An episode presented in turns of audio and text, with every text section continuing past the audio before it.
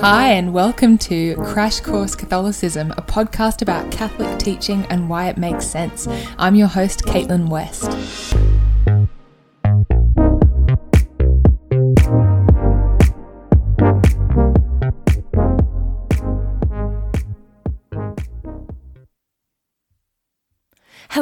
And welcome to our second episode on the sixth commandment. So, in this episode, we're going to continue our discussion by talking about sex and chastity, which sounds like a bit of an archaic, slightly daggy word, but honestly, this is actually the most awesome topic and I'm really looking forward to discussing it with you. Okay, and this is actually a really good place for us to start, right? With the idea that sex is something awesome. Sex is an amazing, good thing. You know, so often the secular world acts like Catholics have this weird kind of negative hang up about sex. Like we all think it's dirty or it's something that we need to shut down or we need to hide from or repress. But in actual fact, that is literally the opposite of how the church treats sex. The church celebrates sex. In fact, in my own experience, the Catholic Church is the place where I have found the most truly joyful, holistic, profound appreciation of what sex is and what it is for.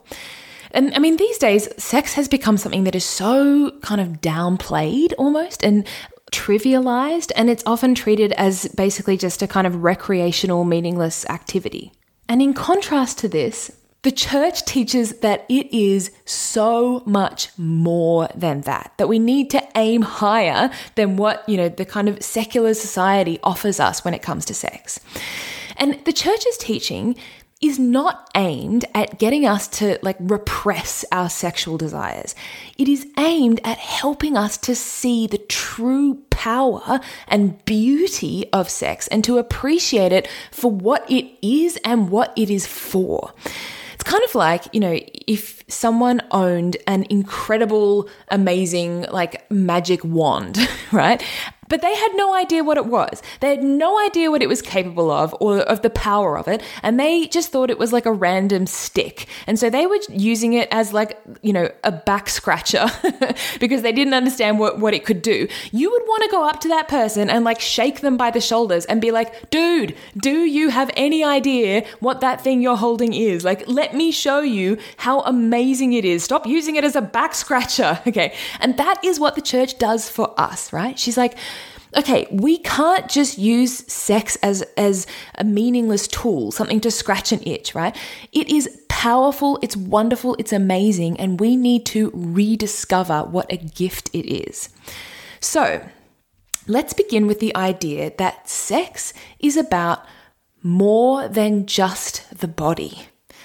So, procreation is something that we see throughout the animal kingdom, right? It's not something that's unique to humans. However, and we've talked about this many times before, right? The human person has this added spiritual dimension, right? We have a soul, and everything that we do, we do body and soul because the two are totally united. I never just do something with my body that is in complete isolation to my spirit, right? So, in light of that, we can kind of see how sex also has this sort of spiritual dimension when it occurs between two human persons. When a man and a woman are united in the sexual act, they don't just physically bond with each other, right? Their souls are also involved. They become connected and intertwined, right? I mean, even if we're completely desensitized and we're treating sex like it's nothing, the fact that we are body and soul means that even if we're not aware of it, even if we're desensitized from it, our spirit is involved in sex. And I don't know if you've had this experience before where you have a conversation with someone and they'll say something like, Oh, yeah, I was having, you know, casual sex with this guy and then it just ended, or, you know, we broke up or whatever. And even though it was just nothing and it was casual and, and I know that it was nothing, I just feel devastated. I'm so upset. And you hear that and it's like, yeah, of course you do. You were just like ripped out of a relationship where your soul was intertwined with someone else's. You know, that is so meaningful. And then, secondly, sex between a man and a woman has the potential to create not just a material being, a bunch of matter, but a whole human person, body and soul, someone with an intellect and a will who has an eternal spirit that is called to live forever in heaven, right? That's an incredible power that sex has. And then finally, the sexual act is linked not just to our bodies, but also to our intellect and our will.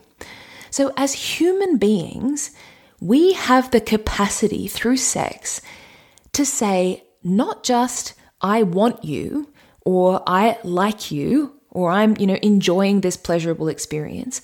We get to say to that person, I love you. I choose you. I give myself freely, entirely to you.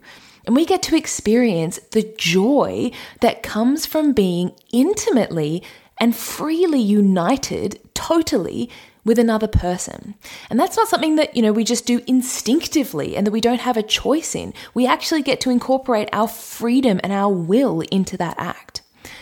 So, what we can see here is that sex is a powerful, beautiful, amazing thing that goes beyond our kind of bodily instincts and desires, it goes beyond matter.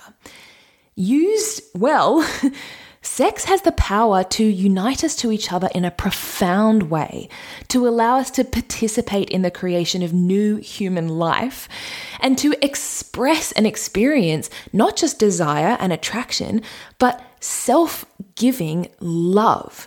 And for this reason, the church invites us to treat sex not just as a recreational activity or as something that is casual or meaningless, but as a total, meaningful, lifelong gift of self in which nothing is withheld. The whole person is given to another person and then they give in return. Now, of course, when we look at the world around us, both right now and like throughout history, we can see that sex has not always been treated like this. And also that it is really hard to live up to that ideal, right? It is hard not to just use sex as a back scratcher, as, as something that is just about, you know, pleasure and instinct, right? It is so much easier to settle for a fast food diet than to work hard for the real deal, right? That is hard and we kind of suck at it as humans. But just because something is hard and just because we suck at it, that does not mean that we should give up on it and settle for less. It's kind of like with our health, right? Like it's really hard to eat good food and to look after our bodies, and often we kind of suck at it. But that doesn't mean that we should just throw our hands in the air and be like, oh, well, I guess I'll just live on McDonald's. in the theology of the body, the church gives us this joyful vision for what sex can be and should be. And that's what we're made for, and we should not settle for anything less than that. So the church calls us to embrace this reality by living a virtue that we call chastity. So, what is chastity? I mean, it can, sound like a kind of lame word. Sort of calls to mind images of like squeaky clean Christians coming to your high school for a chastity talk and they, you know, hand out purity rings that we all know no one is going to use. And then we all hold hands and sing kumbaya and it's completely embarrassing and they're like totally out of touch with reality. I mean, it's a shame that the word chastity has gotten that kind of daggy reputation because that is not what it is. Chastity is not lame. I know that sounds like a contradiction in terms, but legit, like if we think about it, do you know what chastity really means? It doesn't just mean, you know, sitting around singing kumbaya and being dags. It means genuine empowerment. Chastity means that I know my worth. I know my dignity as a child of God. I was created to be loved in a way that respects and honors my integrity and my dignity, and I refuse to settle for anything less than that. I will not be someone's object. I will not be someone's plaything. I am a human person that deserves to receive and to give true total love. And by the way, while we're on the topic of what chastity isn't, do you know what chastity also is not? It is not repression. And I know I already said this, but just to reinforce, it does not mean shoving your sexual appetites down and being like, sex is bad, don't have sex, okay, treating it like it's something dirty. No. Chastity means mastering, not repressing, mastering our appetites and our instincts so that we can use them in a way that will orient us towards true, deep happiness and not just the sort of fast food diet version. So, another word that we could use for chastity is love. Right? Chastity is the virtue of knowing how to love both myself and others. And that is an incredible virtue to have. Now, it might surprise you to know that chastity is not just about sex, right? This topic sometimes gets reduced to the whole like don't have sex outside of marriage thing, which is important and is an important aspect of it, but this topic is about so much more than that. So the catechism actually spends a lot of time in this section talking not about sex, but about personal virtue and self mastery. Because basically, the idea is that you know, we can't give what we don't have. And that sounds like a bumper sticker slogan, but it's actually true, right? We cannot give what we don't have. So before I can think about giving myself in love to other people, not just in sex, but in, you know, in friendship or in any kind of relationship, first I actually have to be the master of myself. I have to be a whole, complete human person before I can give myself to anyone else. It's kind of like if I offered a lift to someone in my car, but my car was missing a wheel or the engine was broken. Or if I offered to play, you know, a piano duet with someone, but I hadn't learnt to play the piano first. So, what does it mean to be a whole, integrated human person? Well, we've talked about this before, right? That human beings, as well as having a material body that has desires and instincts and passions and appetites, we also have an intellect and a will. So, if I want to be a whole integrated human person, then every aspect of my humanity needs to be harmonized. My intellect and my will needs to be working together with my body, my desires and instincts and passions. I need to be able to act in a way that is in line with what I believe to be true in my intellect and what I desire with my will. And that is actually a very difficult thing to achieve because our passions are kind of insane. It's like we've all got a, a bit of a wild animal inside of us that just wants to eat ice cream all of the time. And it can be really difficult to gain mastery over that sort of voice of our, of our instincts and passions. But if we don't gain mastery over ourselves, if we try to give ourselves to someone else, then that will be like giving a wild horse to someone that we love, right? It's not in control. At some point, it's going to bolt or it's going to throw the person off its back or it's going to, you know, kick them in the stomach or something. So, point 2339 of the Catechism says that chastity includes an apprenticeship in self mastery, which is a training in human freedom.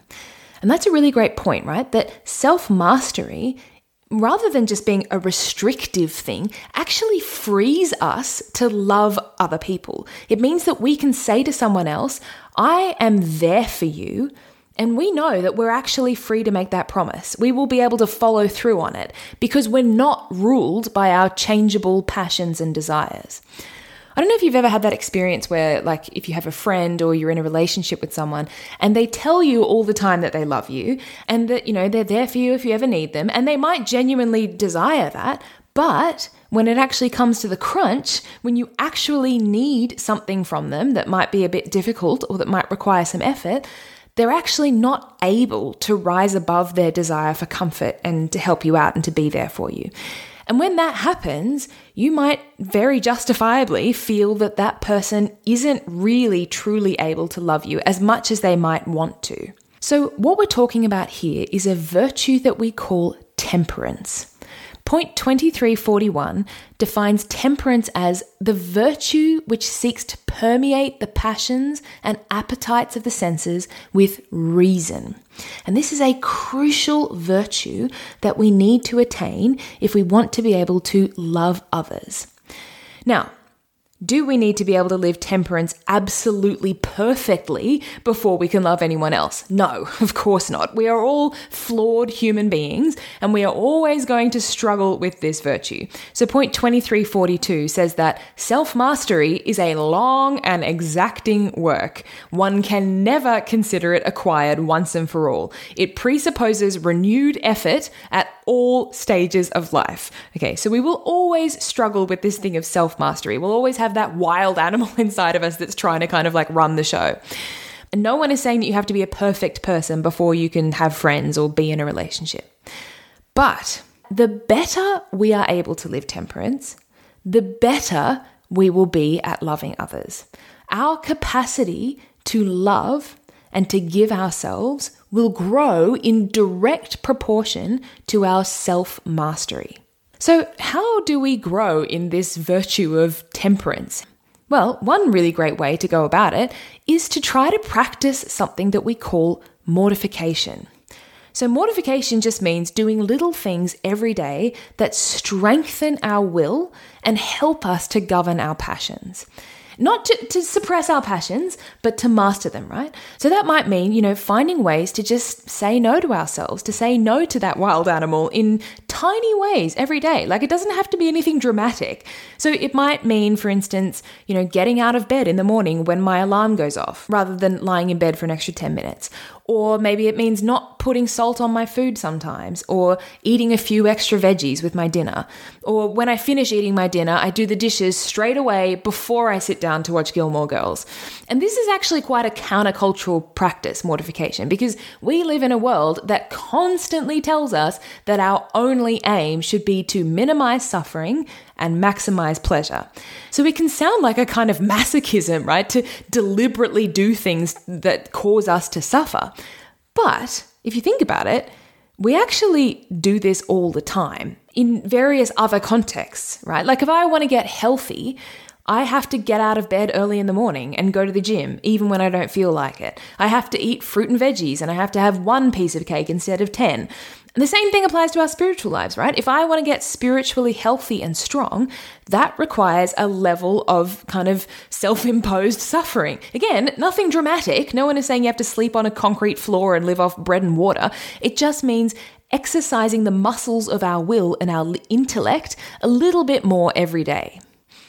Now, crucially, point 2345 of the Catechism reminds us that chastity is a gift from God, a grace. We can't fall into this idea that it's all up to me and that I have to do everything on my own because that is impossible. We can't do it on our own. We are big, silly, weak dum dums. And if it were left all up to us, then we would fail miserably. Okay.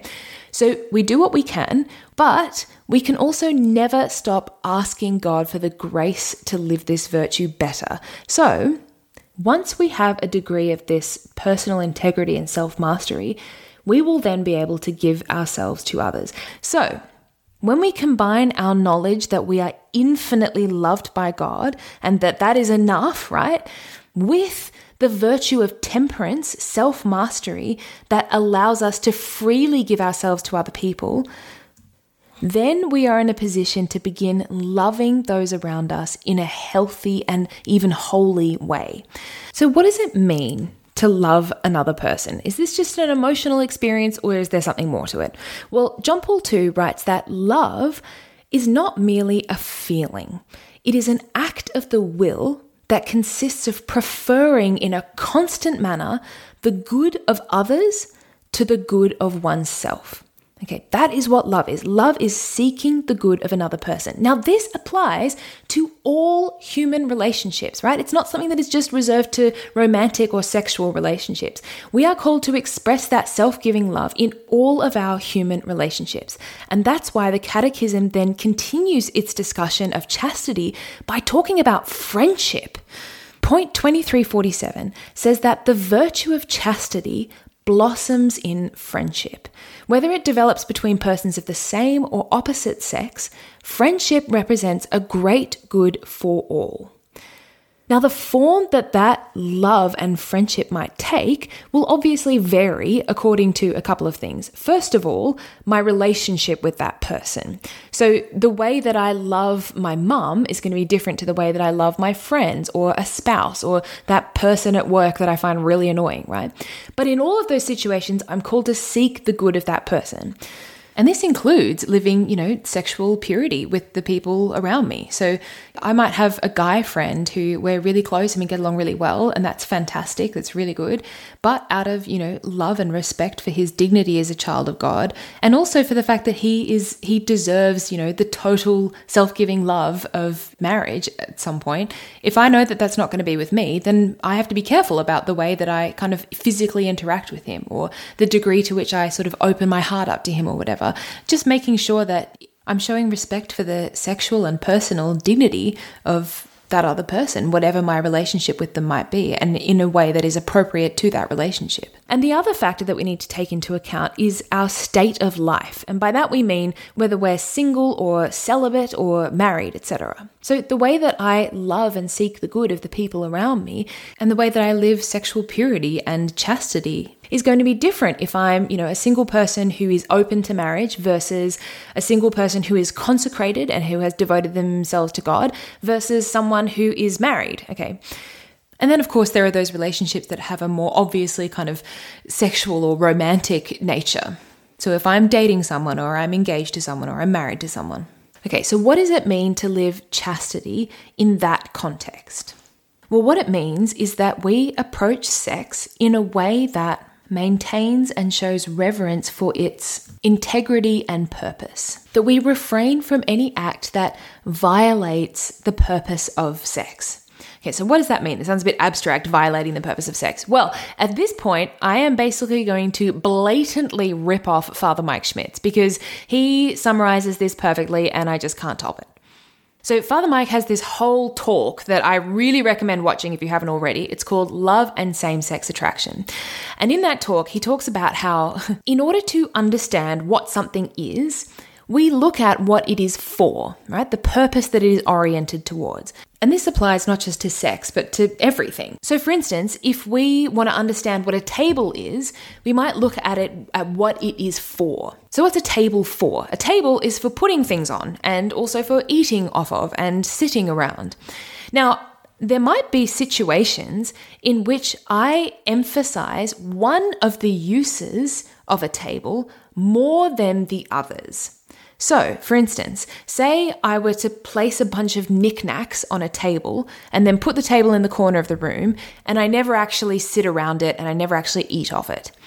In that situation, I'm not violating the purpose and the nature of the table, right? I haven't broken the table by putting lots of knickknacks on it and never eating off it, okay? I'm just emphasizing one of its uses more than the others. But Crucially, I haven't stopped the table from being able to fulfill its full purpose. So I could still sit around it and eat off it if I wanted to. Okay.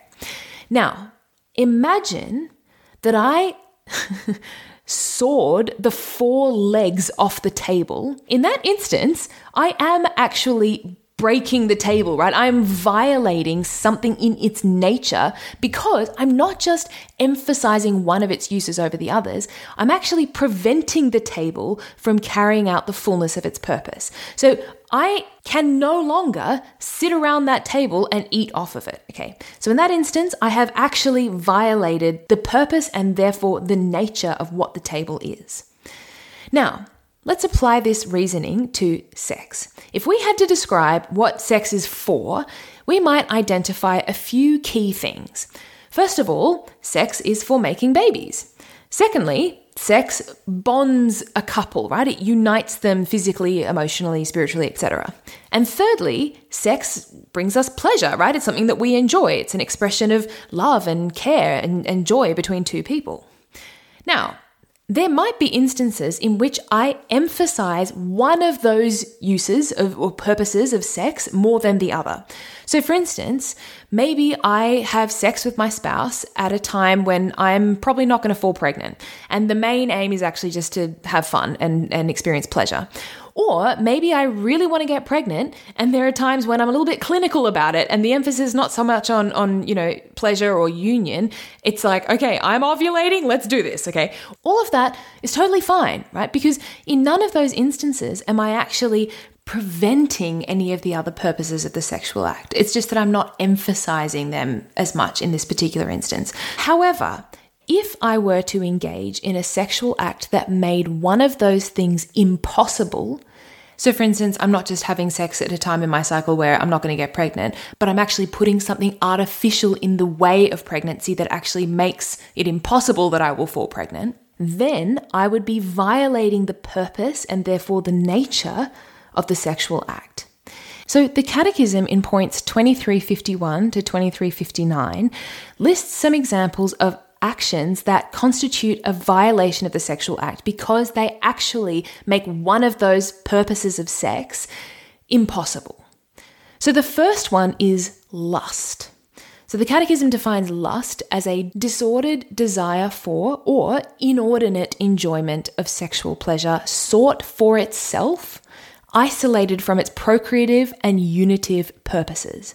So for example, say that I'm, you know, staring at some guy walking down the street, imagining how pleasurable sex would be with him, etc. In that situation, I'm objectifying that person and I'm deriving sexual pleasure from that objectification outside of the context of the unitive and procreative sexual act. Okay, and then another example is masturbation. Masturbation is basically sex with yourself, right? Enjoying that pleasure of sex without the possibility of union with another person in that act, and certainly without the possibility of procreation. And then thirdly, pornography. So again, when it comes to porn, we're emphasizing the pleasure of sex, but we're removing the intimacy and the union that occurs between the two persons. And then next we have sex outside of the context of marriage. And the official term for that, which sounds a little bit archaic, is fornication. but basically it just means sex outside of marriage. And that includes if you are married, but you're having sex with someone else who isn't your spouse. So earlier we talked about how, you know, in the sexual act, you give yourself totally, body and soul, to another person, even if you're not intending to, right? That's just the reality of what happens.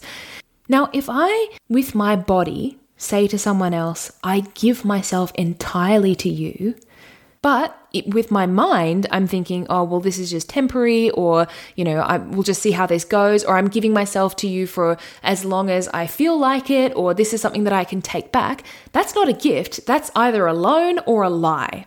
And we've talked in previous episodes about how, you know, you can't crack an egg into a bowl of flour and then mix them together and then try to separate them from each other, right? And when we do that with human beings, when we unite ourselves like that and then either, you know, leave the door open to, to ripping ourselves apart or we actually try to do it, that profoundly undermines and damages that unitive aspect of the sexual act. And then next we have prostitution or sex work. Okay. The Catechism says that prostitution reduces the person to an instrument of sexual pleasure. So again, it's about emphasizing pleasure to the exclusion of unity and procreation. Now, the Catechism goes on to say that the imputability or culpability of this offence can be lessened by destitution, blackmail, or social pressure. So basically, what it's saying is that a person who is involved in sex work may not be making a free choice, and in that situation, their co- personal culpability will be significantly reduced. So we can think, for instance, of Fantine in Les Mis, this woman who is actually incredibly pure and good, and she's trying to do all the right things, but she's been put in this horrible situation where she doesn't have a choice. And we can return here to the idea that you know you need to have full knowledge and full consent to be culpable for a sin even though it remains, you know, objectively wrong. And then we have um, a pretty sensitive one, which is situations of sexual assault or rape. And this is a pretty obvious one. The Catechism says that rape is the forcible violation of the sexual intimacy of another person. It does injury to the just it does injury to justice and charity. Rape deeply wounds the respect freedom, and physical and moral integrity to which every person has a right. It causes grave damage that can mark the person for life. It is always an intrinsically evil act.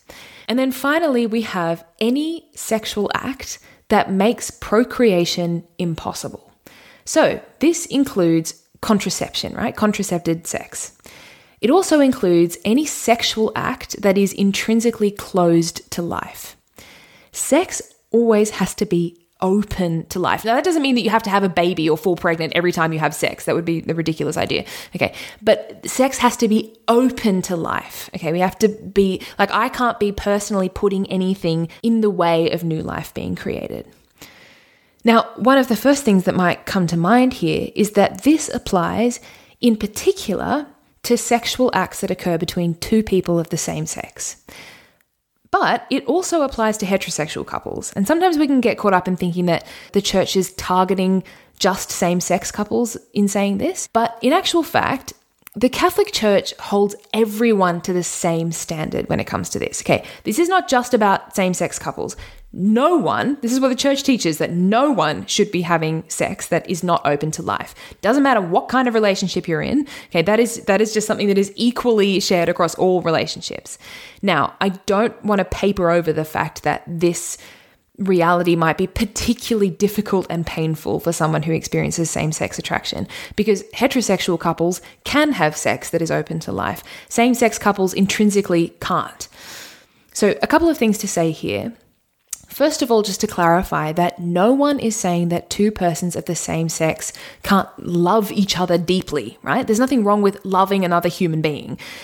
It's either Jason Evert or Father Mike Schmitz who talks about this. One of them talks about a conversation that they had with a girl who was in a same sex relationship. And she was saying, like, you know, my girlfriend and I, we really love each other and we look after each other and we bring out the best in each other. Like, what's wrong with that? And he was like, yeah, nothing. That's okay. Great. Those are all good things. There's nothing wrong with loving another person and bringing out the best in them. But when it comes to sex, the truth applies to all human persons and all human relationships. And if it is true that a sexual act that denies procreation, it's not that it's just it's wrong and that this is the rule, you're not allowed to do it, and it's bad. It's that anything that violates the sexual act hurts us deeply, right? Because it breaks something right at the heart of us. And if that's true, then that's going to be true for all human relationships. Now, the other thing that I would say to someone who's in this situation and, and finds the church's teaching on, you know, same sex relationships difficult or painful, basically what I would say is that you are not alone. You are not unloved. You are not unwelcome. You are not the other. You are not outside and we're all pointing at you, right? Christ is there with you, first of all. If you're on the cross, then he's on the cross with you.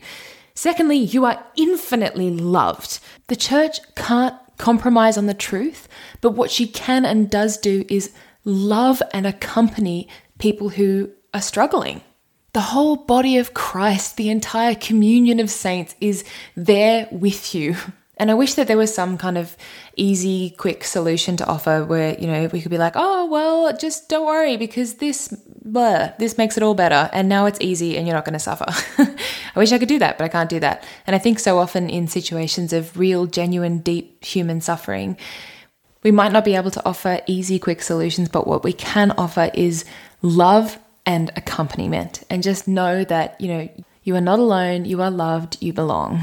And then, thirdly, you, just like everyone else, are called to sanctity and to happiness, to eternal joy with God in heaven. So, the church saying that, you know, these sexual acts are not morally permissible isn't the church trying to condemn you or push you down or oppress you. It's the church saying, okay, we are all called to chastity. We are all called to this love that is hard and requires self mastery and can involve suffering, but it's not an arbitrary calling, right? This is our path to heaven.